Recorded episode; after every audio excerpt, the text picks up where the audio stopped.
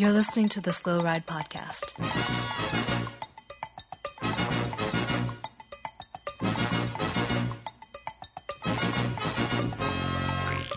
Bikes, advice, and rumors straight from the source.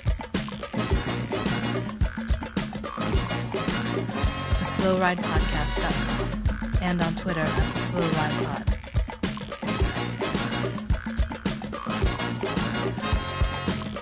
Enjoy the ride.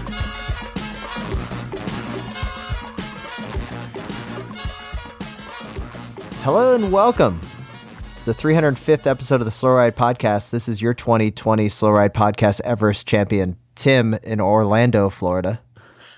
Hey, this is Matt, your third place, I guess just a small hill in the valley in Minneapolis. Everest champion. I got that jumbled up. You know who I am. You're not the Everest champion. And this is Spencer in Boston, proudly your second place Everesting champion. Uh, soon to be first, I'm sure, upon disqualification uh, of Tim for somehow hill doping. Did you finish yet? Orlando, Florida? No, uh, I have not. Because you made you made kind of a big deal about you're You going to finish so soon, and like You know- just kind of wondered, you know. I had a pretty busy week. Uh, didn't get out Yeah. uh, as All much as I thought I would. Um, but uh, but you know, it's it's imminent. It's coming, and uh, I I'm sure as soon as I do cross that line, the judges are going to hand me that gold medal that I've been waiting for. I got the trophy. Well, I mean, Sarah's got the trophy, but it has my name in like eight point font underneath her 20 point font. Um, so, guys, we have such a jam packed episode this week. We have a slew of listener emails. We have a couple of hashtag Ask Slow Rides. Little guy bought himself a folding bike. Can't wait to talk about that. We mm-hmm. will discuss the long dormant and dusty world champion of cycling belt, bringing that one out of retirement.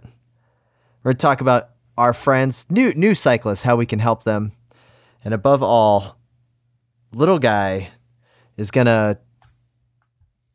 Yeah, I, I guess not much. Um, I I, I, I, Yeah, I was what I trying to find do? a way to segue into this. Uh, There's a lot of this buildup. fol- yeah, it was a lot of buildup. I, I apologize. Yeah, like I, yeah, I, yeah. I was anticipating some kind of segue into a folding bike, but I just didn't. I just couldn't deliver.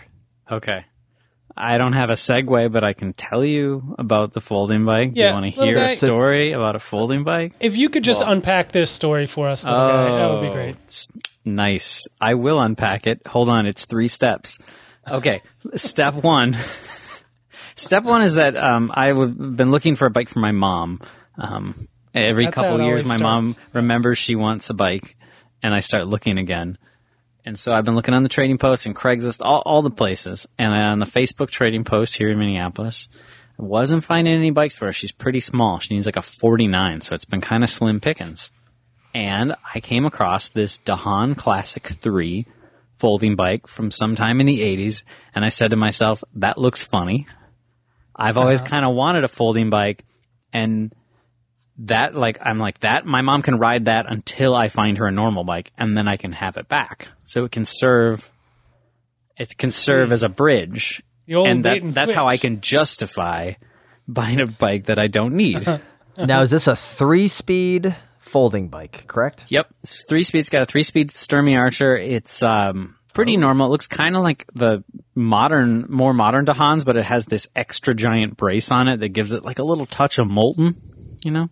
So, like, okay, so it's got like a down tube um, brace coming from the handlebars. That's what you're saying. It had yeah, it has a bra- It has a brace. Uh, yeah, a brace that braces like super high steer tube. Um, okay, and important it's question. it's not. It's super skinny. It's like a weird dual tube. How much did you spend on this? So this is the this is why I was immediately on this. It was forty dollars on the training post. Had flat tires. Needed a little, you know, maintenance. Forty bucks. So, how much did you talk him down? I, d- well, I didn't actually. He had it for fifty, and then you clicked through the thing, and then he's like, "I guess I'd take 40 in there." And I was like, "Man, 40's good. I'm gonna give this guy forty bucks." The guy's going to take forty, he'll take. He'll surely take twenty-five. Hey, I only know how to write the ads. I don't know how to. I don't know how to bargain. Okay.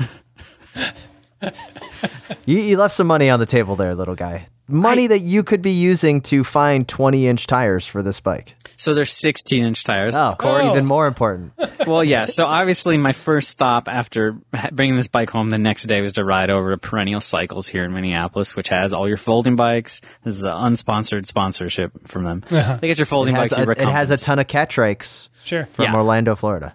Yeah, they've they've got all the all the let's just say it the goofy stuff, recumbents, whatever, all the weirdo bike stuff. They really love to talk to you about where you found this bike, I'm sure. Well, they didn't really care because it's coronavirus, so they've got only one person in the in the store at a time. I Oh my god, that that line to get into that store, waiting for the guy in front of you that's a recumbent guy to, to your turn to come in. Can you imagine the length of those conversations? I gotta say, I was I've I've got in right uh, in a good time because after me there was a line. So I don't know what everyone was chatting. I'm sure they really wanted to talk about quill stems. Oh, people So- just chatting Brompton talk all day, right? A little guy just uh, casually admitted that maybe he's the guy holding up the line. I know it was oh. very, very. Oh well yeah, done. yeah. So- well, so- I so did make him pull in- multiple tires off the wall because I one I don't know what I'm doing with 16 inch tires. you know, tires. so- guys, I'm I don't know. I must have come at a good time because you know when I got done, there was a line behind me, but there hadn't been a line before. I only bought tires and tubes. Okay. I bought the things I couldn't find. So, little guy, you got a 16 inch wheel. You got some 16 inch tires for Yeah. your Dahon 3 folding bike with the crazy brace down tube. Keep us going. Yes. Keep keep this podcast moving because I'm seeing the the download load stop as we're in the middle of this story. Well, People are clicking away. No, no, no, no. It's awesome. Um, I get it home. I put the tires on. I get it all slightly tuned up. I had to overhaul the headset. It has this giant, massive, like 44 millimeter diameter. It's huge. It's weird because it just has one giant race. Um, it's all wobbly. So I take it apart. It's missing two bearings. That's probably why it's so wobbly.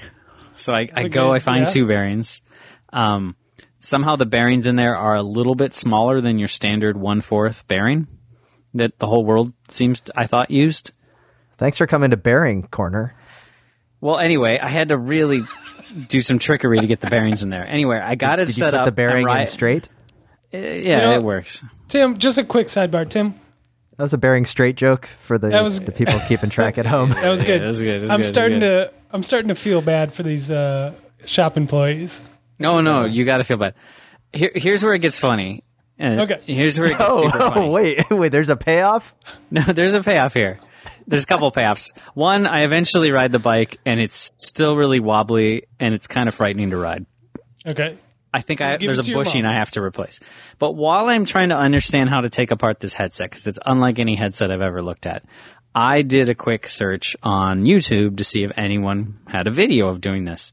And Uh-huh. of course, somebody came up, and I load the video. And as I do that, I look at their their their YouTube name, and it's Mercedes Diesel Guy, and I'm like, well, okay, I'm a Mercedes Diesel guy obvious yeah okay i'm a type obviously i'm a type. So the video starts. I'm loading like the fifth video of a series of taking this bike apart.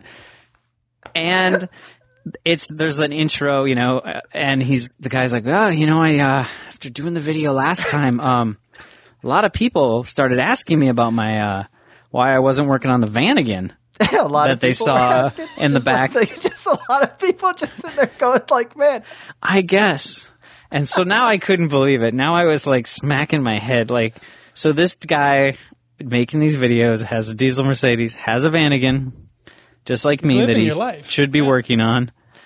Um, I felt pretty weird. So I looked at the guy's page. He seems to be Canadian. I guess he's Canadian me.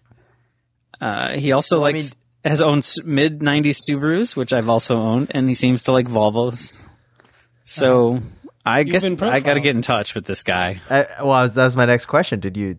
I mean, you don't email a guy like this. I mean, surely you're going to send him a postcard. Uh, yeah, yeah. Be like, hey, I think you're my long lost brother. Um, Dial up the prodigy. Get Yeah. him. Get him on the so I super cool dude. Check him out on YouTube. He's super cool. Mercedes he's into, diesel guy. So He's into all the coolest stuff.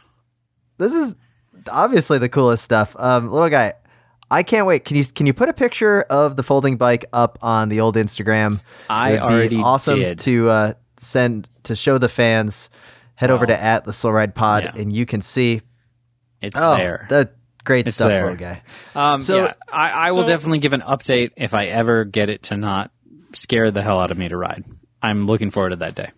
This que- this uh, uh, YouTube guy, I assume he had some sort of uh, nine-speed campy equipped road bike as well. Yeah. Or I we not didn't- got that deep? I did road? not dig that deep into Okay. his his. It- um, I it's just sort of did a casual, and it was like, oh, he's hitting on way too many things that I Uh-huh. like, and I'm feeling uncomfortable. So that also leads into another conversation I was having. Got my friends that are really getting into cycling, um, really going deep. It seems like they're big fans of Yellow Lotto. Absolutely stoked on that. Uh-huh. Um, Yeah. husband and wife or husband and wife to be team. They uh-huh. both got bikes. They're ready to go. This was the reflector. Remember how I took the uh, reflectors yes. off? How could we forget? Yes, Yeah. yes. I, that crime I did when I took the reflectors off this bike. This now Okay. goes to the next question. The question is, what would you recommend to somebody for like their first upgrade in cycling? This was this was a question that was presented. So I'll go first. Clearly, in completely unbiased opinion, you need a quality pair of bib shorts. Like that is the number one upgrade that you should do is the bib short Sure. um, it does take a leap of faith to wear the the lycra out on the road, the spandex out on the road, if you will. But bib shorts is where I would start. Um, and then my second piece of advice was new pedals, like get some Okay. clipless Pedals. pedals. oh, just clipless. What if they already have clipless pedals? I mean, like you could buy a bike with clipless pedals. yeah. I, Sure, I- but they, they they do not. I, I you know I think that they they're going the route you know hybrid and then also a uh, kind of off shelf uh, gravel bike. So I was like get Okay. get some clipless pedals. Clipless is a big one. I don't know if that would be my first. If you're not riding this bike all spandexed out, if this is your commuter and you want to be cruising more, I'd say tires. Buy a pair of nice tires. I think people are too afraid sometimes to ride, you know, air quote, nice tires on their like commuters, but nothing could, I think, make your commute or just casual rides better than a nice pair of tires as opposed to the like bricks that come on many non-race Yes. bikes out there, you know. Um I got you. So so nice tire upgrade. That's a that's a good. cuz I mean that's it's Um, your contact to the road. All right. I was just uh, I just didn't know if there was others. I mean, I think that the other one that always comes up to me was getting a really nice helmet for the first time was also eye-opening experience for me from like Yeah. the Yeah. the Roadmaster like styrofoam helmet and then uh friend of the pod Jim Oliver once told me like the best way to you know spend a lot of money on the helmet because you get more vents it's going to be way lighter and it's way better. And that's the first time i did that i was like wow this is absolutely amazing. I will wear this helmet anywhere. Yeah. and that's kind of uh, the other the other thing i was thinking of that you could get is just it's okay to splurge the money on the helmet because it also protects you. Yeah, and especially if you're going to wear it because it's comfortable enough to not bug you. I've certainly had helmets in the past that bugged me where I don't want to wear them, and nothing's going to keep you safe if it also bothers you and you're and you're likely to to ignore it when you're walking out the door on purpose. I would say one thing that's important to splurge on would be a left cycling glove. It's like maybe you got a right cycling glove. I'd say a left cycling glove. okay. Oddly specific, but uh, I just go, go to the Slow Ride Podcast Instagram and maybe, you know. Okay. Um, you know, Tim, I don't. I'm still trying to just really grasp how new to cycling this person is. new Uh, it sounds like they're fairly new, so I think my uh, uh, my number one suggestion um, would be, um, you know, a lot of people are going to be like, "Oh, do I need carbon wheels? You know, do I need whatever?" Um, no, if if they don't already have it, the um, you know, if they really want to join the cycling community, the club, they're going to have to buy a Subaru Outback.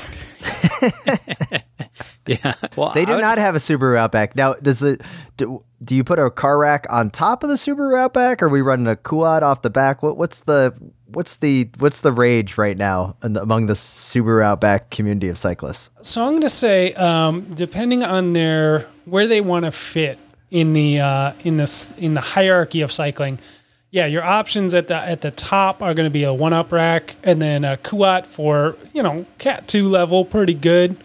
and then uh, you know a roof rack if you're just uh, messing around. That's that's some very solid advice. Thank you for that, uh, Spencer. I got one more. So this guy's mostly been riding with you and his wife. It sounds like he should upgrade some of his riding buddies. Maybe That that'd be a good, is good a way to like make the rides more enjoyable. Okay.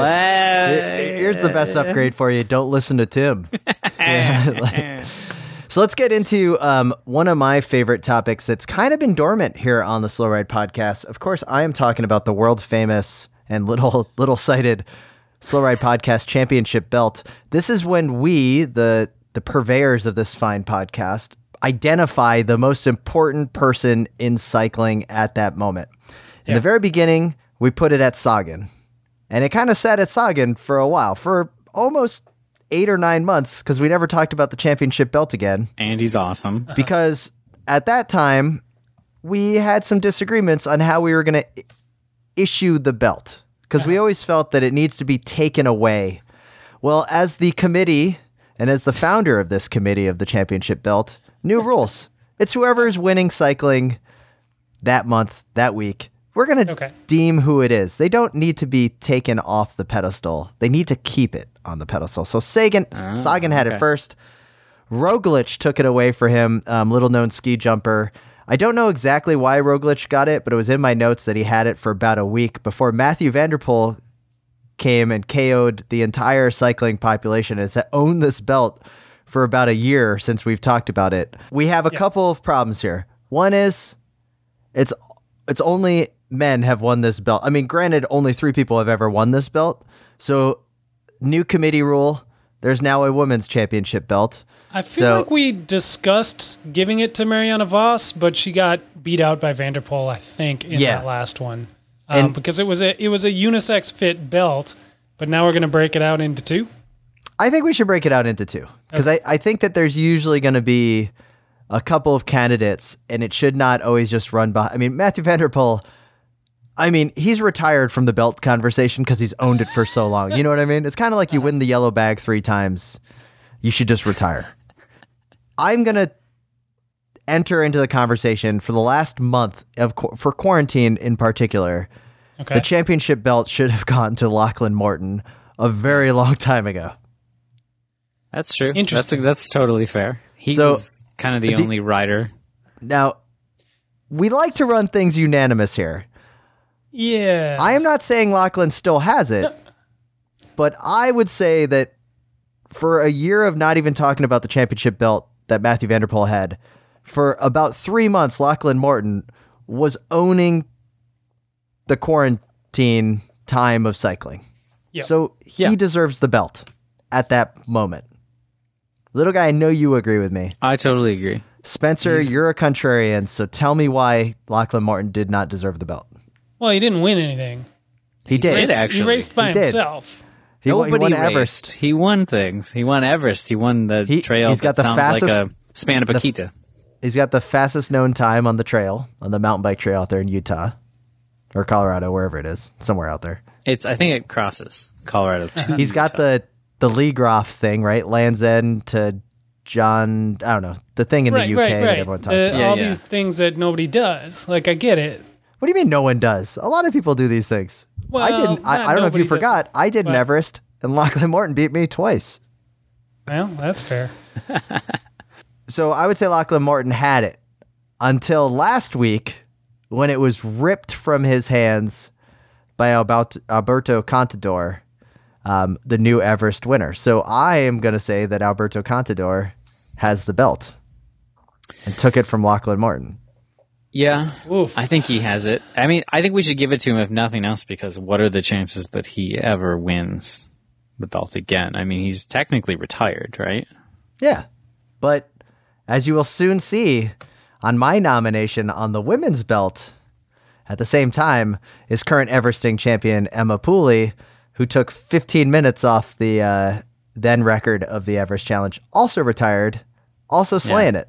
So I'm putting out to the table for vote Alberto Contador and Emma Pooley, your new champions of cycling, the Slow Ride Podcast Championship belt.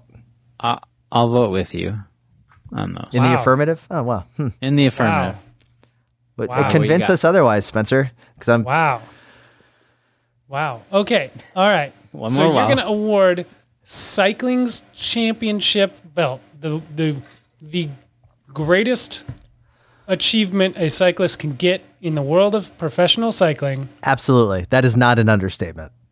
but you're going to give it to whoever just did the best Everesting recently. Like No, that's that's what else has happened recently? What else Okay. has happened? I think this is the important We thing don't. here. we get we get real bike racing next week. But what do we have and right now? and so I'm going to nominate uh, um, someone over Emma Pooley, based exactly on that. Like, what else has happened? Nothing. Nothing else has happened. But that doesn't necessarily mean you give the championship belt away to whoever did something. okay. Now, Could and I'm gonna vote. I'm gonna I'm gonna nominate Celine Carmen Del Alvarado, world champion of cyclocross, who won in dramatic, crushing fashion uh, just a few months ago, and Just a few. captivated the whole cyclocross world. Okay. And I think I think nothing has outshone that yet, and it's certainly Okay. not an Everesting challenge. so wait, Spencer, you're saying that so you're still going the route that it needs to be it needs to be won. It just can't be given. No, I mean, I think if you're needs- going to, if the belt is going to change hands, something spectacular needs to have happened. And Okay. I What? am not considering Everesting? an Everesting challenge to be Okay. all that spectacular. Okay. I haven't even finished mine yet. It's not that great. Okay, let Okay, two things here. Didn't Spencer finish the world I- championship either.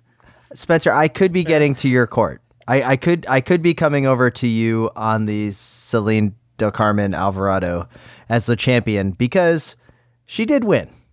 However, on the men's side of the belt, Uh-huh. Matthew van der Poel has had it for so long. It is Right. time for it to be taken, ripped away from him. I because we didn't even talk the- about it. That's why Lachlan Morton is in my book of just he dominated quarantine for so long. So let's say Right. uh, And- let's and- say, let's say I'll- Alberto I'll- doesn't take it from him. Let's say it's just Lachlan. Well, I think Lachlan won it fair and square. Sure, and yeah. I'll and I'll give you that at least because uh, uh, van der Poel just hasn't done anything at all, and no one else in men's cycling has done anything very exciting either. You know what I mean? Like Except van der Poel. van der Poel won the belt. I'm sure after Amstel. I'm sure that's when we gave it to him, and you know, he won the cross world championship, whatever. And like, we weren't even that thrilled about We were just like, well, yeah, of course. Well, you know, like it's not races. inspiring. Yeah. Whereas Alvarado's win at world championships was inspiring. You know what I mean? Okay, so Matthew van der Poel, like you said, I mean, what was his streak? Like he won seventy seven percent of the races he entered, or something like that. So, Even on the that's, that's the road. I, I think in cross Yeah. he won like ninety eight percent. So I think Spencer- he lost one. let's Yeah, say it's tough to vote against. Alvarado. I will vote for Alvarado. Sure. Okay, well now we need to get a unanimous vote because the little guy tossed his vote, he threw it away, voting for you know in his An two party system. So- so- yeah, Look, So, little next, guy, are you- next week we'll get bike racing back, and then this can be. We'll have so guy, many you want- you more want Alvarado? chances. I don't know. That was great, but that was a while ago, man. Pooley took fifteen minutes. Fifteen minutes, Little guy, this is bad radio. Here, just just say yes to Alvarado. just so we can move on. yes. Sure, Alvarado. Unanimous choice for Alvarado has the women's championship belt, the most important hero. Now onto the men's side. I'm just gonna let's take away Contador. Let's just go Lachlan Morton. I could be convinced that Lachlan was the only one doing anything interesting in cycling. I don't know if under normal normal circumstances this would hold up, but given the circumstance and that no one was doing anything, his his big rides and uh, certainly the double Everesting was the highest level of interest and excitement and uh, sacrifice that we've seen all year so far in cycling. Um, Contador beat him, but did he do it in any sort of dramatic fashion? Like I like Contador. It was a pretty think cool I- video. Yeah, but like I don't know. Like I expect Contador to go up a hill fast. You know what I mean? Like I I yeah, feel like the belt. I feel like the belt, like part of it is like what you accomplished, part of it is how you accomplished it, and part of it is the the X factor, right? Like the wow, that came out of nowhere, or wow, I didn't expect a pro cyclist to go do the you know this this ridiculous trail or whatever uh, for however many hours straight, um, and that that I could buy into Okay. with that angle on Lachlan Morton. All right. Yeah. okay. Thanks, little guy. Thanks for the enthusiastic. Uh, I'm thinking. he's really I'm thinking he's about really it. into this championship belt idea, Tim. I'm well, like, here's the he's thing: psyched. is that we just need to get the belt out of Matthew van der Poel's hands because it's never going to leave his hands once racing starts. That's like the problem here. Yeah, I'm for Lachlan having it. It's not that I'm against that. I'm just I'm weighing Spencer's logic. I didn't mean, do you need more time? Yeah. Do you like? Do this this No, is good no, no. radio. No, it's fine. I think Constantine taking it obviously important, but I see what you're saying, Spencer. I see the the out of the ordinary. I guess I feel like I expect Contador to be be just sipping beers right now, you know. But Yeah. That's Well, true. but- I mean, if you want to make an argument for Contador, I, you know, maybe you can convince me. That's, you know, maybe you can convince both of us. No, I mean, so I kind of want Lachlan to have it because I think he should. W- when quarantine started, we should have given it to him, and then Yes. He could That- have had we're it this making whole up time. for- I'm definitely for the fact that he is the only rider that has been bringing their sponsor any Uh-huh. semblance of of value. I guess you know if we're gonna look at it that way. A few riders otherwise, but really, It sounds like we're all in agreement that Lachlan should have had it. Now the question is, did Contador take it away? Did he did beat it? with one ride. Out of nowhere. I will say that the ride did come out of nowhere. It Yeah, was d- out of nowhere. I mean, I did I not did not expect expect. Alberto Contador to be fit enough to Yeah. do that. With the judgment and the the great argument that Spencer made, I do and little guy think with it, I think we're just gonna keep keep it with Lachlan Morton. Valiant effort by the retired Contador, but Lachlan did capture cycling uh, fandom for about three months there, and who knows what else is up his sleeves right now. So Maybe they'll make him do regular racing for a little bit. Who knows? Yeah, I mean, I, di- I mean, I will say the the Contador challenge to the belt was maybe the most exciting thing that has happened in the last couple of months, uh, and we're just finding out about it now. So breaking news here on the Slow Ride podcast, you know. that's right. But he, he fell he fell just short. Um, Yeah. you know, so maybe maybe he'll try again. I don't know. You know, I think we do need a we do need to get to our reporter in the field who is there to talk about how the championship belt is received in the professional peloton. Of course, let's go to our sideline reporter, Michael Matthews.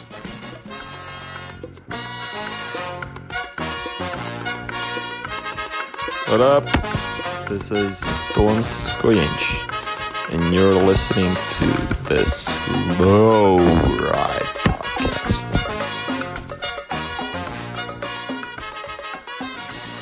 All right. Once again, we would like to thank all of the listeners and supporters of the Wide Angle Podium Network. Head on over to wideanglepodium.com to find out how you can support the network and also take advantage of the sweet gear, gear that we have in the Wide Angle Podium store. Couple quick shout outs to the Wide Angle Podium buff and mask so you can be the most stylish person on your commute, in the elevator, or wherever you need to wear a mask which is apparently now finally almost all 50 states. Um, special shout out also our Slow Ride podcast episode 300 special limited edition t-shirts will be shipping soon to those that pre-ordered this exciting. week and we do have a limited supply of extras that you could take advantage by visiting wideanglepodium.com slash shop. wideanglepodium.com slash shop. So head there to get all of your wide angle podium gear, including the limited edition Slow Ride Podcast shirts. And last week, I told you all about No Training Wheels, one of my favorite podcasts on the network. And this week, it's Little Guy's opportunity to tell you about his favorite show that he's been checking out on the network. Uh, I really enjoyed the cyclocross cross radio this week. Uh, I think the most recent one was the Rebecca Fahringer episode. Really Yeah. good. I liked the uh, learning what pros are doing, and I and I, I've heard this other pros, and I really like what they got with her was that she was kind of excited about not having to race some and just being able to ride, which I think is really funny when pros are like, "Man, finally a chance to not race a little bit." But um, Yeah, it's a great. It's a it's a really great interview. What I out. also found uh, great about that interview was the the dilemma of getting Americans UCI points, and if they go away Yes. when the Americans aren't able to race, but they may be racing in Europe, where the Yeah. uh, virus is under a little bit more control. So check that out. Yeah. Mm. The Head to start money talk. wideanglepodium.com and look for Cyclocross Radio. Um, and see what Bill and the gang bring to you each and every week on the important things of cyclocross and Grodio, Gravel Lot, so many other great shows, Consummate Athlete, and of course our friends at Bike Shop CX. We'd also like to thank our good friends at Grimpeur Brothers for their continued support with two wide angle podium specific blends that support the network. First up is we have Hello Cyclocross Friends, an espresso blend, and we have listener mail in support of the Bike Shop CX. Yeah, I got a little uh, jingle for them. If if Oh, yeah? you can ever, uh, if we ever get to a point where you can invite people over to your house again, like for brunch, this is the jingle. It goes, "Don't be a skimper, serve them grimper." Oh, that's pretty good. There you go. Got some legs. it's got You know, legs. I honestly wasn't expecting much, but you really crushed it. That was that come was on, pretty it's, good. it's catchy. I mean, come on. Let's admit, it's not the cheapest coffee, but it's delicious coffee. give it give it to me one more time. Just with a little, a little extra mustard. Okay, okay. no, I can't do it. Don't be a skimper, serve them grimper. All right, it was better the first time, but you know you'll get it. And then somebody like I'm assuming in in the commercial there'll be like a little animated fella or lady with a little cycling cap, and they'll sort of like tip the cycling cap off their head to you when when they say grimper, and then there'll be like beans in the cap. Oh, so Yeah, it's got yeah, an this is- animated feel. This is Yeah, good. yeah, yeah, yeah, yeah. It'll be it'll be like a cute little wiggly You think line this is drawing like a thing. tr- triplets of Belleville style animation, or are you thinking uh, more like uh, Looney Tunes? Uh, I was thinking more kind of uh, just uh, sort of like uh, the, Mr. Peanut? The, no, the um, what was the the the the the kilowatt guy who was like the Northern States Power um, person in the '60s? Just kind of Ah, a little line yes. drawing Wow. that dances on a on like a white Way, background. way to and- regionalize the Widely known, podcast yeah. at SP. For, Well, no, here's for the those, thing. For those not in Minnesota, that was the power company that existed 25 years ago. Come on, you know Uh-huh. our local power company, right? Everybody's got all the utilities. Uh, anyway, right, it will be very sparse animation, and then the hat comes out, and the beans come to life and float out of the hat, and then you see the like real picture of the beans, and you're like, I won't skimp. I'll find the beans. Let's get right, back well, to hold hold something back for your pitch uh, to to Dan over there at Grimpeur Brothers because Okay. you know you really gotta you wanna you wanna reel them in a little bit, but you want to really hit them with the uh, with the marketing gold once you've got them at the table. Yeah, you know. yeah. So I'm assuming uh, their their check to me for that is in the mail. Uh huh. I'm sure it is. Um, and uh, uh, last but not least, we want to remind you guys about the Miracle WAP. Uh, yes, it's true. We've solved cycling here at Wide Angle Podium, uh, and you uh, can also solve it for yourself heading over to bucklerskincare.com uh, and picking up the Miracle WAP for yourself. It is chamois cream. Uh, it is wonderful. The tingle is the miracle, and uh, yeah, you'll you'll you'll thank us later. let's get back to the show.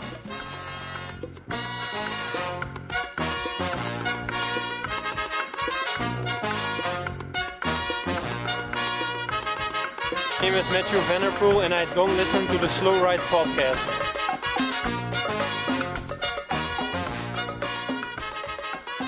All right, guys, here we are. We have a slew of emails, at least eight to get through. We have two great hashtag Ask Slow Rides.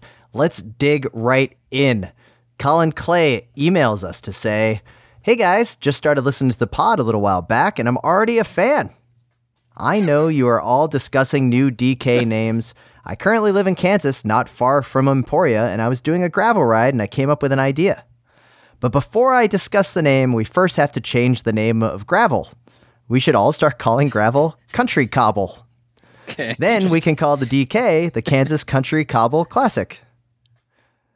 I also know you are against having the location in the name in case it moves, but as a current Kansan, I really want it to stay there. I hope you uh-huh. take this into consideration and would appreciate you calling gravel Country Cab- Cobble from now on. Nice. I do want to point out that Colin Clay is Colin with a C and Clay with a C, and he wants us to call it Country Cobble with a C and a C in the classic, the Country Cobble Classic. Sorry, Colin, I'm not so into the letter C. it's like it's on the bad guy from Sesame Street. I deny you. So, there, yeah, there's a couple things in this email that we need to address. Um, first of all, rebranding gravel, can it be done? No. And that if so, should it be country cobble? Because I like see where it's going. Cobble. Yeah, like cobblestones are, uh, uh, you know, historic and uh, revered in road cycling. So, you know, trying to tie that in uh, and and draw in that roadie crowd, I guess, uh, calling it country cobble. I don't know if uh, if that's uh, you know the ticket there. I don't, but I understand the direction. Well, here's what's nice, I think. One, I'm going to try to say that I'm going to go do a cobble this weekend. I'm going to try to say that sort of thing. I'm going to go ride some country cobble.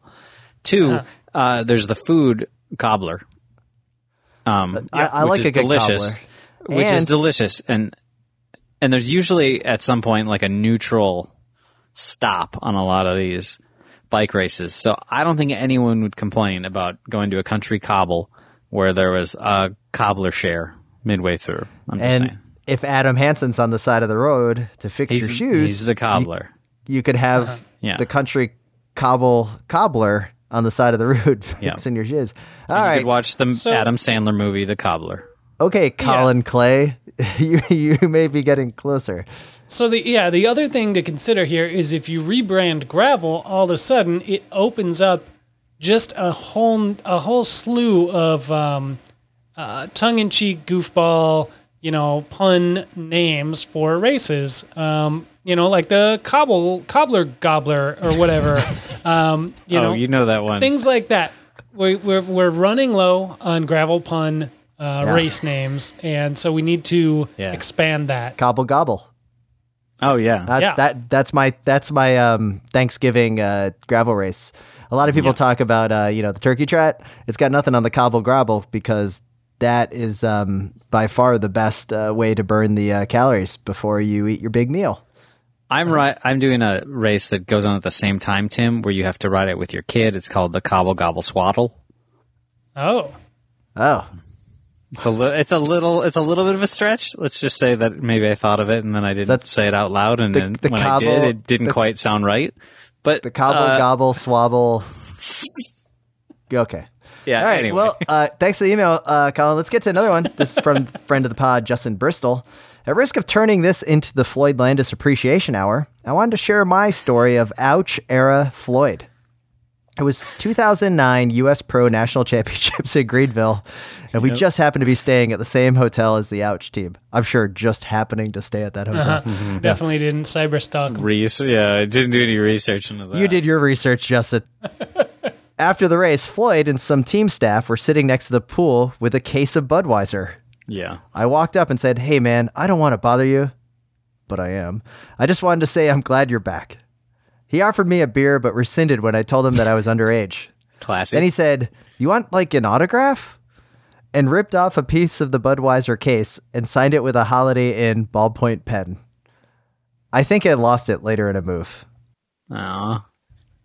Is Floyd Landis signing a piece of the Budweiser case with a ballpoint pen arguably the, the greatest Floyd Landis move? Yeah. It's a strong move. It's right there. Yeah. I bet he was by far the mechanic's favorite rider ever. Because every other rider probably was like, I gotta get to bed early, we got a race tomorrow. And Floyd was like, let's party, dudes. I'm on ouch Yeah. now. This stuff doesn't matter anymore. like, Yeah, I got a I got a case of Bud in the car if you want to go down to the pool. Should we be mad at Justin for losing that autograph? no, I mean, what are you gonna do? No, I mean I think the story lives on. We don't uh, the autograph part of it doesn't really matter. Yeah. Okay. the physical autograph anyway. Yeah, it's the memories that count. Hey guys, help understanding an alley cat race. I've always loved the idea of an alley cat race, but I've never had the guts to commit to one, nor the single speed and or fixie to do so with. So when a gravel cross alley cat race was announced nearby, I thought this is it. This is when I finally do an alley cat race. It's off the roads, away from cars, and in the trees. The only problem is, I realize I'm not even sure what happens in an alley cat race. To make matters more complicated for me, racing the racing being held will be done so in a language I am still learning as well. French. Help me, slow ride. What should I do? I really want to do this event, and I'm assuming you guys have the lowdown on this sort of thing. French. Thanks and keep up the good work.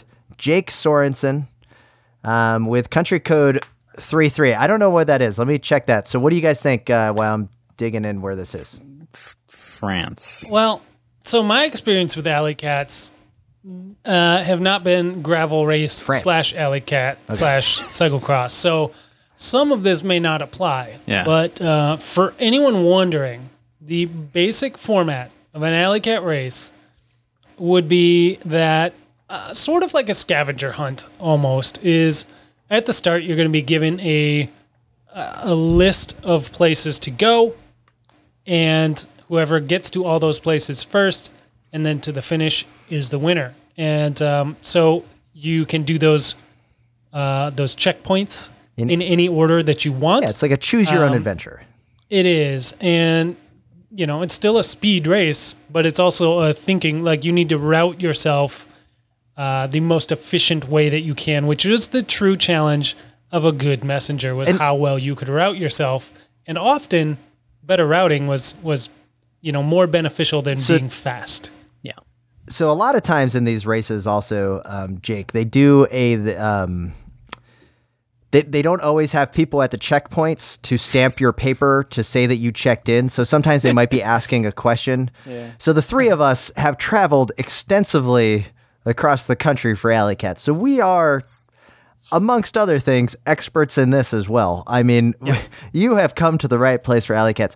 So let me give you some tips if they say something along the lines of what time does the uh, the hotel at the end of the cobble the cobble the cobble um, lane at the end of the forest open you don't actually have to go there you just pick up your telephone and you call and you say what time do you open um, Yeah. that was we did a race in Milwaukee where it was like what is the you know the big art show on the second floor of the art museum?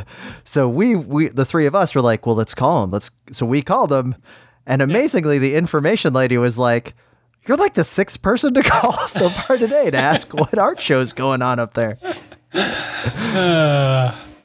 I don't know what to tell you about the language thing. I I I am assuming they're going to be miming everything, so I don't think language should be a big problem. but jake here's do yourself a favor just profile everybody in there at the race just profile them and just stick with whoever looks the fastest Ah, see, I Like- think that's tough because I, I do that at races. I feel like every every time Super Bowl in Minneapolis I showed up, um, there would be a bunch of out of town people with fancy bikes, like hot track bikes, and they'd have all this stuff, and they'd look fast, and then the race would start. Where were they? Well, that's why we can give him profiling tips. Well, I ju- okay, I just felt like I would always psych Let's help out. someone find out who's fast. Yeah, I'm gonna say so. Here's the thing: if you're doing this in a country that you're not super familiar with yet, and a language you're not super familiar with yet, you're gonna be at a big disadvantage. So, I would say follow literally anyone that you want, and you're gonna do better than you will do on your own.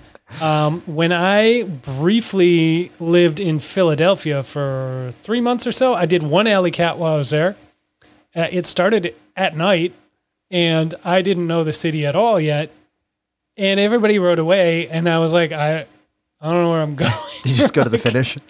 i pretty much just went to the finish and was like yeah well well that was a waste of 10 bucks whatever and uh, yeah so definitely just pick whatever wheel you want have a good time and uh, get the get the feel for the alley cat because the next time around you're not going to be the noob somebody else will be and uh, and they'll be following your wheel I would say Alley Cats is what got me into bike racing. It's my favorite. Oh, for sure. it are- it's probably my favorite style of racing, just for the pure like speed, skills, routing, and the different techniques. Like we'd always talk about.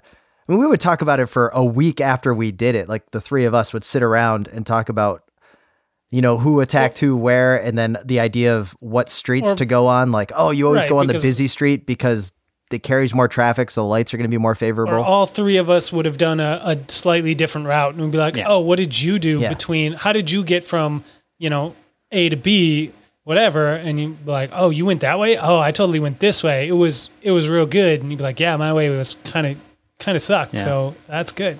And then we'd always have fun, like just creating different courses. So maybe Jake, you have fun, and then you can create your own alley cat. Um, you know, after a little bit of time, It'd be a lot of fun to see. So, thanks so much for writing in, Jake. Uh, good to see. Next email, kind of back to back, two of them. This one comes in subject full schleck from Greg. Hey guys, always thought that part of a full schleck isn't just a scrawny chest, but a hairless scrawny chest. My question is, what would we call it when a fully unzipped jersey exposes a hairy chest? Putting on a climbing sweater? Love the podcast. Keep up the good work. This one kind of hits close to home. Whoa. Yeah, yeah, it does. Climbing sweater. Whoa.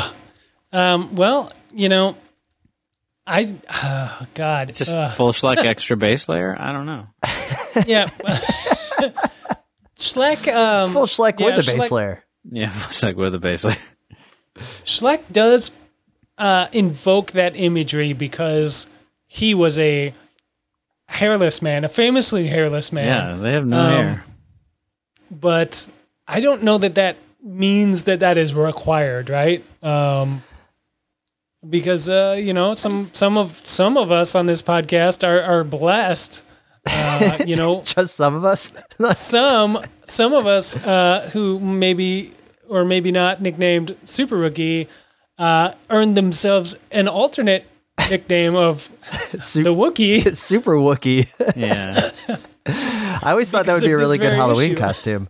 And then I saved a ton of money by not having to rent a Chewbacca outfit. Oh, very good. Um, but so I guess the question is to to con- put this in context, uh, little guy, for for you and I, is if Tim was riding around with his jersey open, would we call it full schleck? No, I think I, my first thing would be I would I would talk about the Wookie. So I yeah, I, I guess not. The yeah. So Wookie distracts. I yeah, see. it's So very let's, um, let's couple this to the email that we received no less than two hours after from Jesse Reentz. Hello, little guy, super rookie, and nickta- nickname to be determined Spencer. I've been wearing the buff mask for about the last 90 days. The past two weeks have been full Schleck weather. What do you call the full unzip with a neck buff? Sorry for the risky, risky sternum photo. Not safe for work. And the Wookiee was out a little Yeah. bit uh, here from friend of the pod, Jesse Reentz, one of the fastest guys in Minnesota. He's doing the full buff. I'm doing the full buff when I ride. Um, Uh-huh. It does kind of look like you got a turtleneck on there, Jesse. Yeah, it, it's a funny look. I've been there. I've been there, man. But it's a funny look. It's weird times. I don't know what. turtleneck. I kind of like that It's the turtleneck. because, yeah, yeah.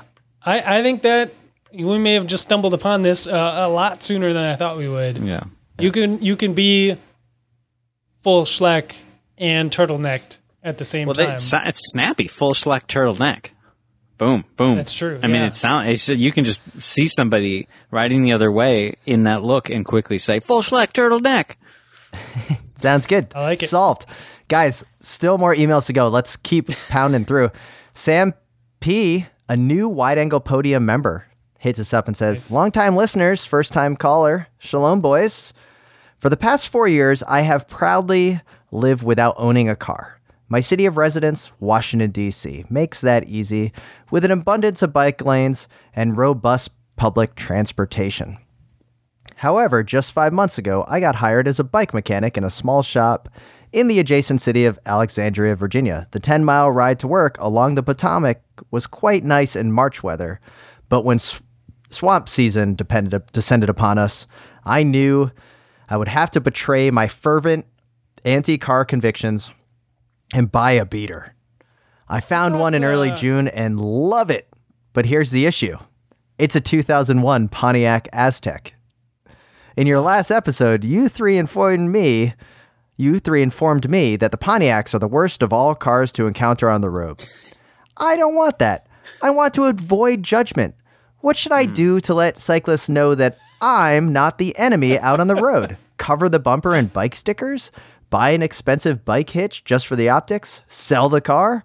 Please advise. Sam.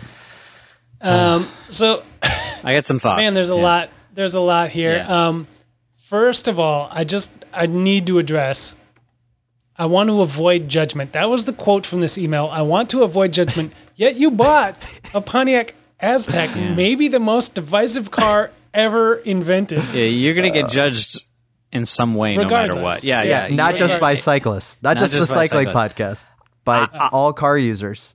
I would argue that the Pontiac Aztek is so weird and so hated that it's coming around now, and it's becoming lovable. Okay. Oh, for sure. So I'm of excited all- when I see one now. I used to see there used to be one on my block and two on the block north of me. They've all died. Um, yeah. uh, now when I see one, I'm excited.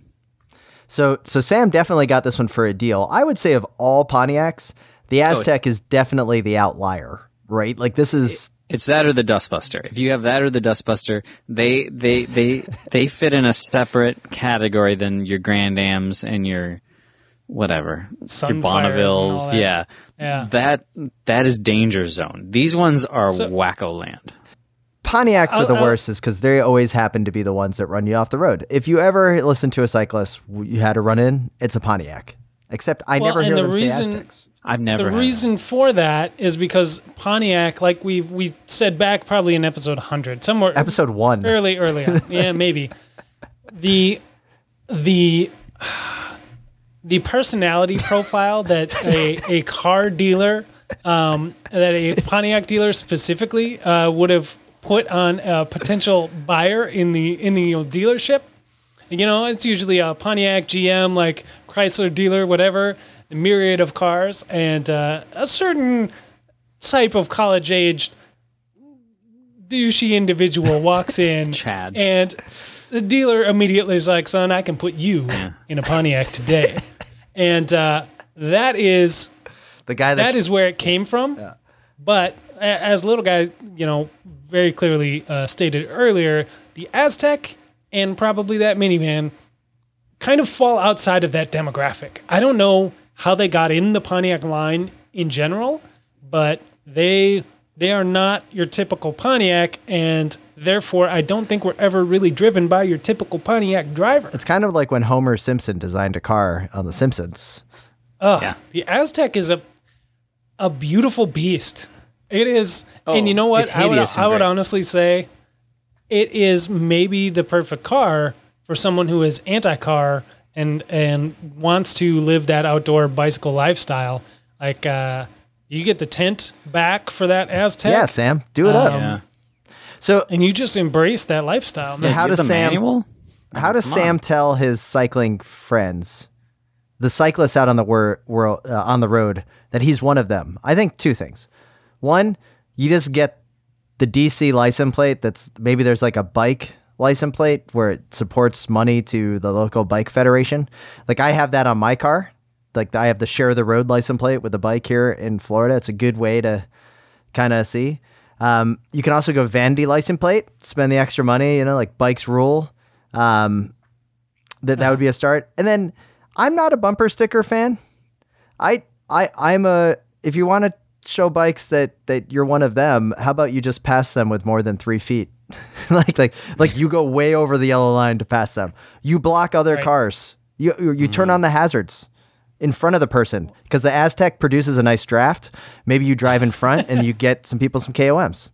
Uh huh. I mean, the, the half the reason you can't put uh, bumper stickers all over that Aztek is, you know, three quarters of the back end of that thing is is rear view, uh, rear window. You know, Yeah. Where does the bumper start? Where does it end on that Yeah. thing? it's true. I think But, it's uh, great. You can beat the hell out of that. So it's great. So let's keep going. Sam, thanks for the wonderful email. This one comes to us from Matt.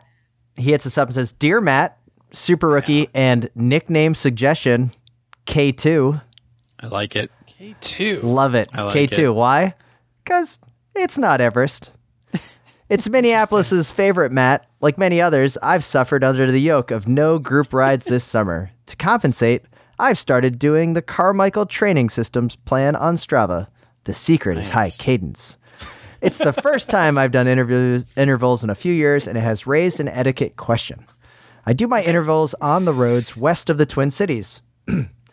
I can see quite a few others out there, and don't worry, the waves run freely. How should I handle it when my interval ends shortly after I overtake someone, or worse, the interval starts shortly after they have passed me? I always feel like an idiot overtaking someone only to stop 30 seconds later. I feel like saying something would only make the situation worse, so I just smile and wave. What should I do? Bonus mm. real world follow up question What the hell should I do when someone overtakes me and then proceeds to ride down the on ramp of the highway when they are 100 yards ahead of me? Keep it up, guys, and always tell us what you really feel. So much here. First, K2, love it. Nice. Second, Minneapolis is his favorite, Matt. I don't know, Matt. Come on. so you're doing intervals. You're out there on the Minne- roads. Minneapolis's favorite Matt, is certainly on 36th and Cedar. yeah, that's true. Matt- we are we're, the we're Juicy fighting for scraps here, Matt. Um, Spencer, you're out there doing some interval. Well, okay, let I, little guy. Maybe you should have to answer this one. You're No, out there he- doing intervals. Uh, Yeah. Wait, Oh, you- we used to do intervals all the time down 24 Yeah. out west of uh, the cities there, Tim. I don't know about you being an East Side guy, a St. Paul guy. Probably don't know about all the great uh, intervals out there to be had around the uh, Lake Independence so, sh- route. He's, so what should we? But, first uh, off, Matt, Yeah. maybe you need to find a new place to do intervals. That would be the first thing I say because you don't want to do intervals around people. It is awkward. You pass someone, you sit up, you're leapfrogging them back and forth. Um, you don't want to say anything like you mentioned because you'll just come across as looking really like you know like yeah I'm doing intervals.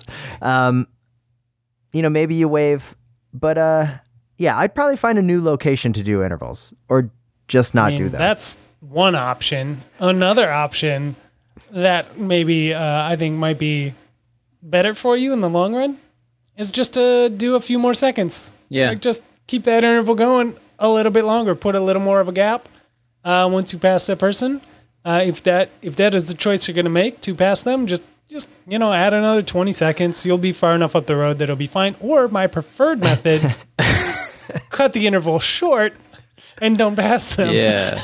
I'm sure if you do a longer series of intervals, I'm sure you can plug that into the Carmichael some way and they'll up your like EPO and HGH doses for that for that week or whatever. That's probably how they It's work. possible. I'm sure that's how he did it with Lance. Um, You know, the the I other option is that that, Car- Carmichael won't care too much if you just cut 30 seconds off your interval. Yeah, I'd cut it off. I guess. I was thinking about this inter- this this email because I reading it. I realized I've never done. I've never had a structured intervals. Like I I did intervals when I raced, but it was more like I'm gonna go ride Ohio five times. So the length of Ohio is what it is and that's what I'm going to do. And if a car pulls out and I have to stop, well, then it pulls out and stop. But I never did like I have a co- I have a plan, I have a coach, or I came up with a plan and I need to do 30 seconds on, 30 seconds off. Right. I, I, I, I hadn't really thought about the fact that I'd never had my my structure was that I went down and I did river bottoms and then I I sprinted I sprinted every other block off the stop sign all the way home. You know, but like that was that was just random, and it was to like whatever random was the first parked car. I don't know. I was realizing how little structure I had in my racing life, and that could be why I sort of plateaued at a point. So there you go. Possible. Uh, So what about the real life question? It sounds like he was overtaken by someone that then proceeded to go down a highway on ramp, That's super funny. like Um, like on their bike, like just kind of like, oh, I'm gonna show, I'm gonna show you Minneapolis's favorite Matt, and then immediately proceeding down a uh, on ramp onto a highway. But 100 yards is pretty far. I mean, you, you really got to shout to get some, especially at the highway. So, There's a lot of noise. yeah, I don't know what to do. Yeah, I guess you try to yell, but they're going to figure it out, I think. I think I would turn and go the other way. Here's the thing. You never know what that person is doing. Um, Well, because yeah.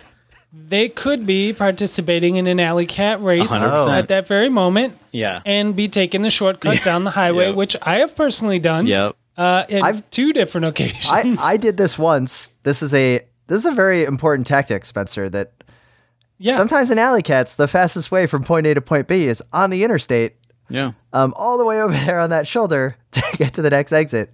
Some people would argue that it's illegal, but it's an alley cat, and all you're doing is illegal things on the bike Yeah. anyway. That it's actually a pretty brilliant Yeah. and safe move. But you know, this person could have been not doing an alley cat and be like the, me the time I was in Cincinnati and misread the map on the way to get back to their hotel and end up on Uh-huh. the highway at night with no lights, and that was Oh. terrible. And uh, That it was a little farther to the exit than I was hoping. Um, so they might have just been a bozo from out of town who can't read a map. So I don't know. So, uh, what would you have preferred in that situation, little guy? Somebody shouting at you from, a, you know, 50 yards, 60 yards behind you? I'm sure there's a ton of cars Uh, yelling at him. What are you doing? Or, or, you know, just letting you live your life and figure I would have liked someone to shout because I got on and it was sort of like, oh, this seems like a busy. I I feel like this is. Ma- I don't know where this is going. And then by the by the moment I figured out where I was, it was like, oh, this is too late. I'm on. I can't go back because there's back too much. I'm not it, yeah. turning around on the highway right now. I'm going to sprint to that next shoulder. I swear there's a, a Skyline chili around here somewhere. I gotta look. I'm just trying to find a skyline chili, guys. Nice. Uh, hey, well- I don't know. If if any any of our Milwaukee listeners have not ridden over the Hoan Bridge, it is uh, worth doing at least once. Bring a good crew of buddies with you, though. You want some uh, some padding Numbers. around you, so people are sure to notice. So- but lots of fun. before eight before our normal nine o'clock start time for recording at eight fifty four, this email came in to us from friend of the pod podcast, Michael Bodenheimer. You may know him from the Media Pit uh, over on Cyclocross Radio. First off, to paraphrase Bill, the non-existence of road cycling season has been the best thing for the Slow Ride podcast yet. For your guys' oh. sake, I hope they cancel the rest of the season. Second, yes, little guy, you should get Cofidis merch. Cofidis has been bad for so long that they've become cool. Kind of like when you see people wearing Montreal Expos gear. Hundred percent. Yep, I agree. Third. Thank you. Thank you. I think the super rookie is onto something with the box truck Strava hunt. Let's face it, with no real, real with no real racing happening for this Cat 3 Elite, I've had to settle with stealing all the neighborhood KOMs. However, there is this one I haven't thought I haven't thought would always be out of reach until I heard Tim's brilliant idea. It should be noted that this is not my idea. This is my friend Joey's idea. I'm just Uh, don't broadcasting. lawyers don't call Tim. Contact. Yeah. Joey. Yeah, yeah. this brings up an ethical question, however. Does grabbing a Stra- Strava KOM count if you are motor pacing? Keep up the great work, Michael. Um, absolutely. I think it does on some streets. I think I think it's I think it's uh, street dependent. Interesting. So like Ohio, let's use Ohio in, in, in St. Paul. It's a it's a climb. It's a uh-huh. very steep climb from the basically from the river up the bluff. I think one, it wouldn't really help, but two, that wouldn't count. But but a street that is always has a lot of traffic on it, like Marshall or something through St. Paul. There's always cars there. There's no time you could try to get that KOM where there wouldn't be traffic there unless you went out in the middle of the night. So I think the, the traffic is just part of part of it. Okay. I All right. uh, Spencer, what do you think? Uh, I mean, I think, I think if you're on your bicycle and you're pedaling it, and it's not an e-bike, that it should count. Okay. If if you come up with some strategy, some outlandish strategy like Tim and his U-Haul truck, or some normal, I am, you know, I got a buddy on his Vespa to motor pace me because I'm training for my Ironman that I'm doing, uh, you know, next year or whatever. Like, if you're pedaling the bike and you did the work to go that fast, I think that's legit. um, and it might be my Massachusetts bias because there are a bunch of pros that live out in the area, and a ton of them do motor pacing because you have to, and they steal a bunch of KOMs from people.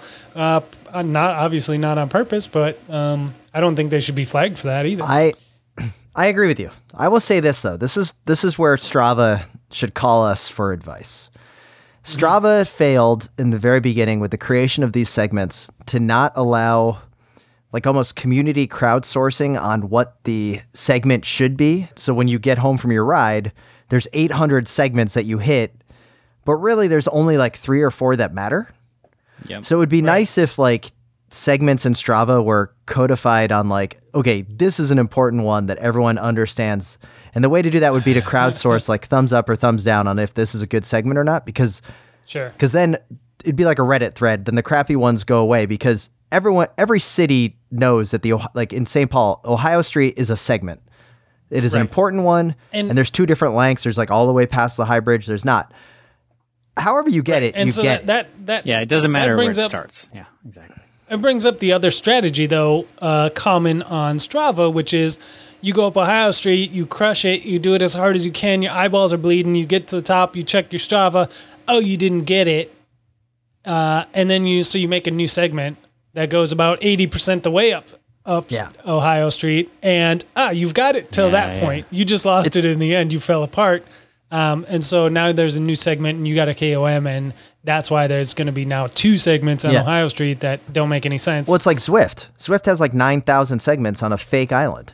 And it's like, Yeah. you know, how does Strava not just say, like, okay, there's six segments on in, in Zwift land? Like, it, or yeah, get together with Zwift and say, hey, these are the ones that matter. that is the one thing that I think Strava has completely failed in, like, the policing of the segments. Like, just crowdsource it. Like, there's enough people that ride in these communities that know what the important segment is. Anyway, that was a good uh, email.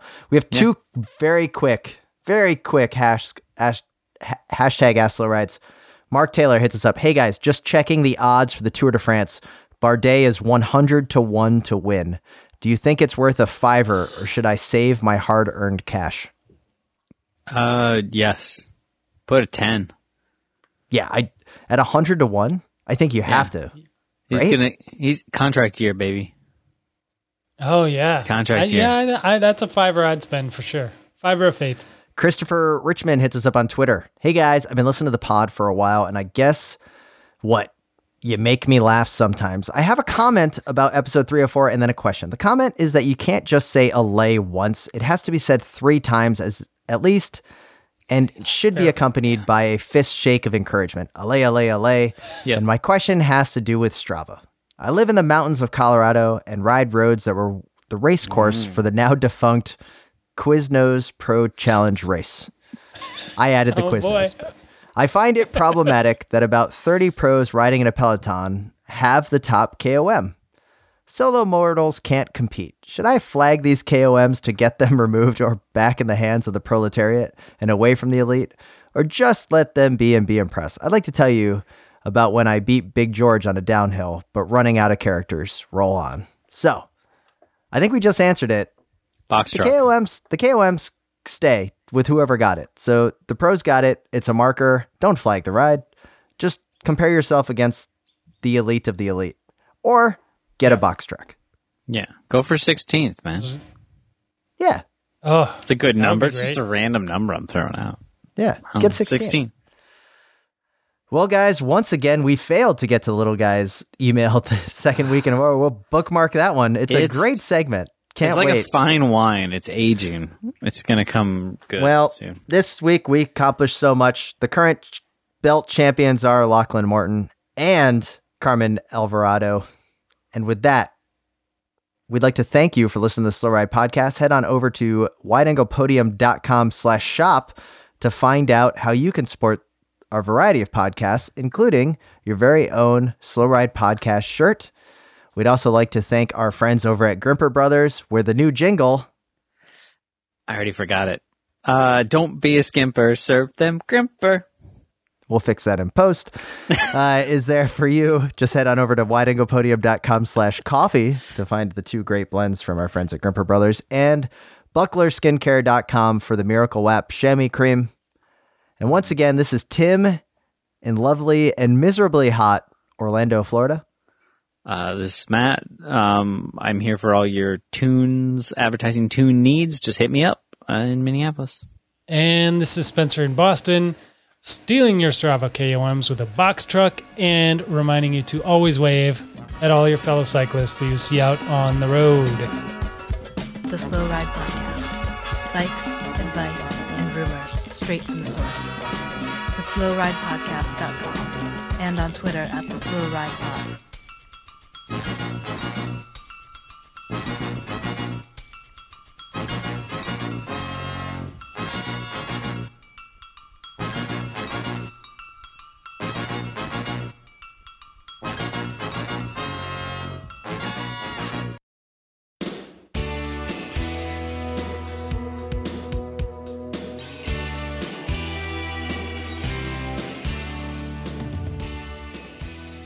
Dear cycling friends, we accept the fact that we have created the premier gravel and road racing podcast, and we don't think you're crazy to ask us who we think we are. You see us as you want to see us, in the simplest terms, in the most convenient definitions. But what we found out is that each one of us is, A hobby blogger. a gravel pro. and a curious newbie. and you can find us on the Wide Angle Podium Network. Does that answer your question? Sincerely yours, the Grodio Podcast.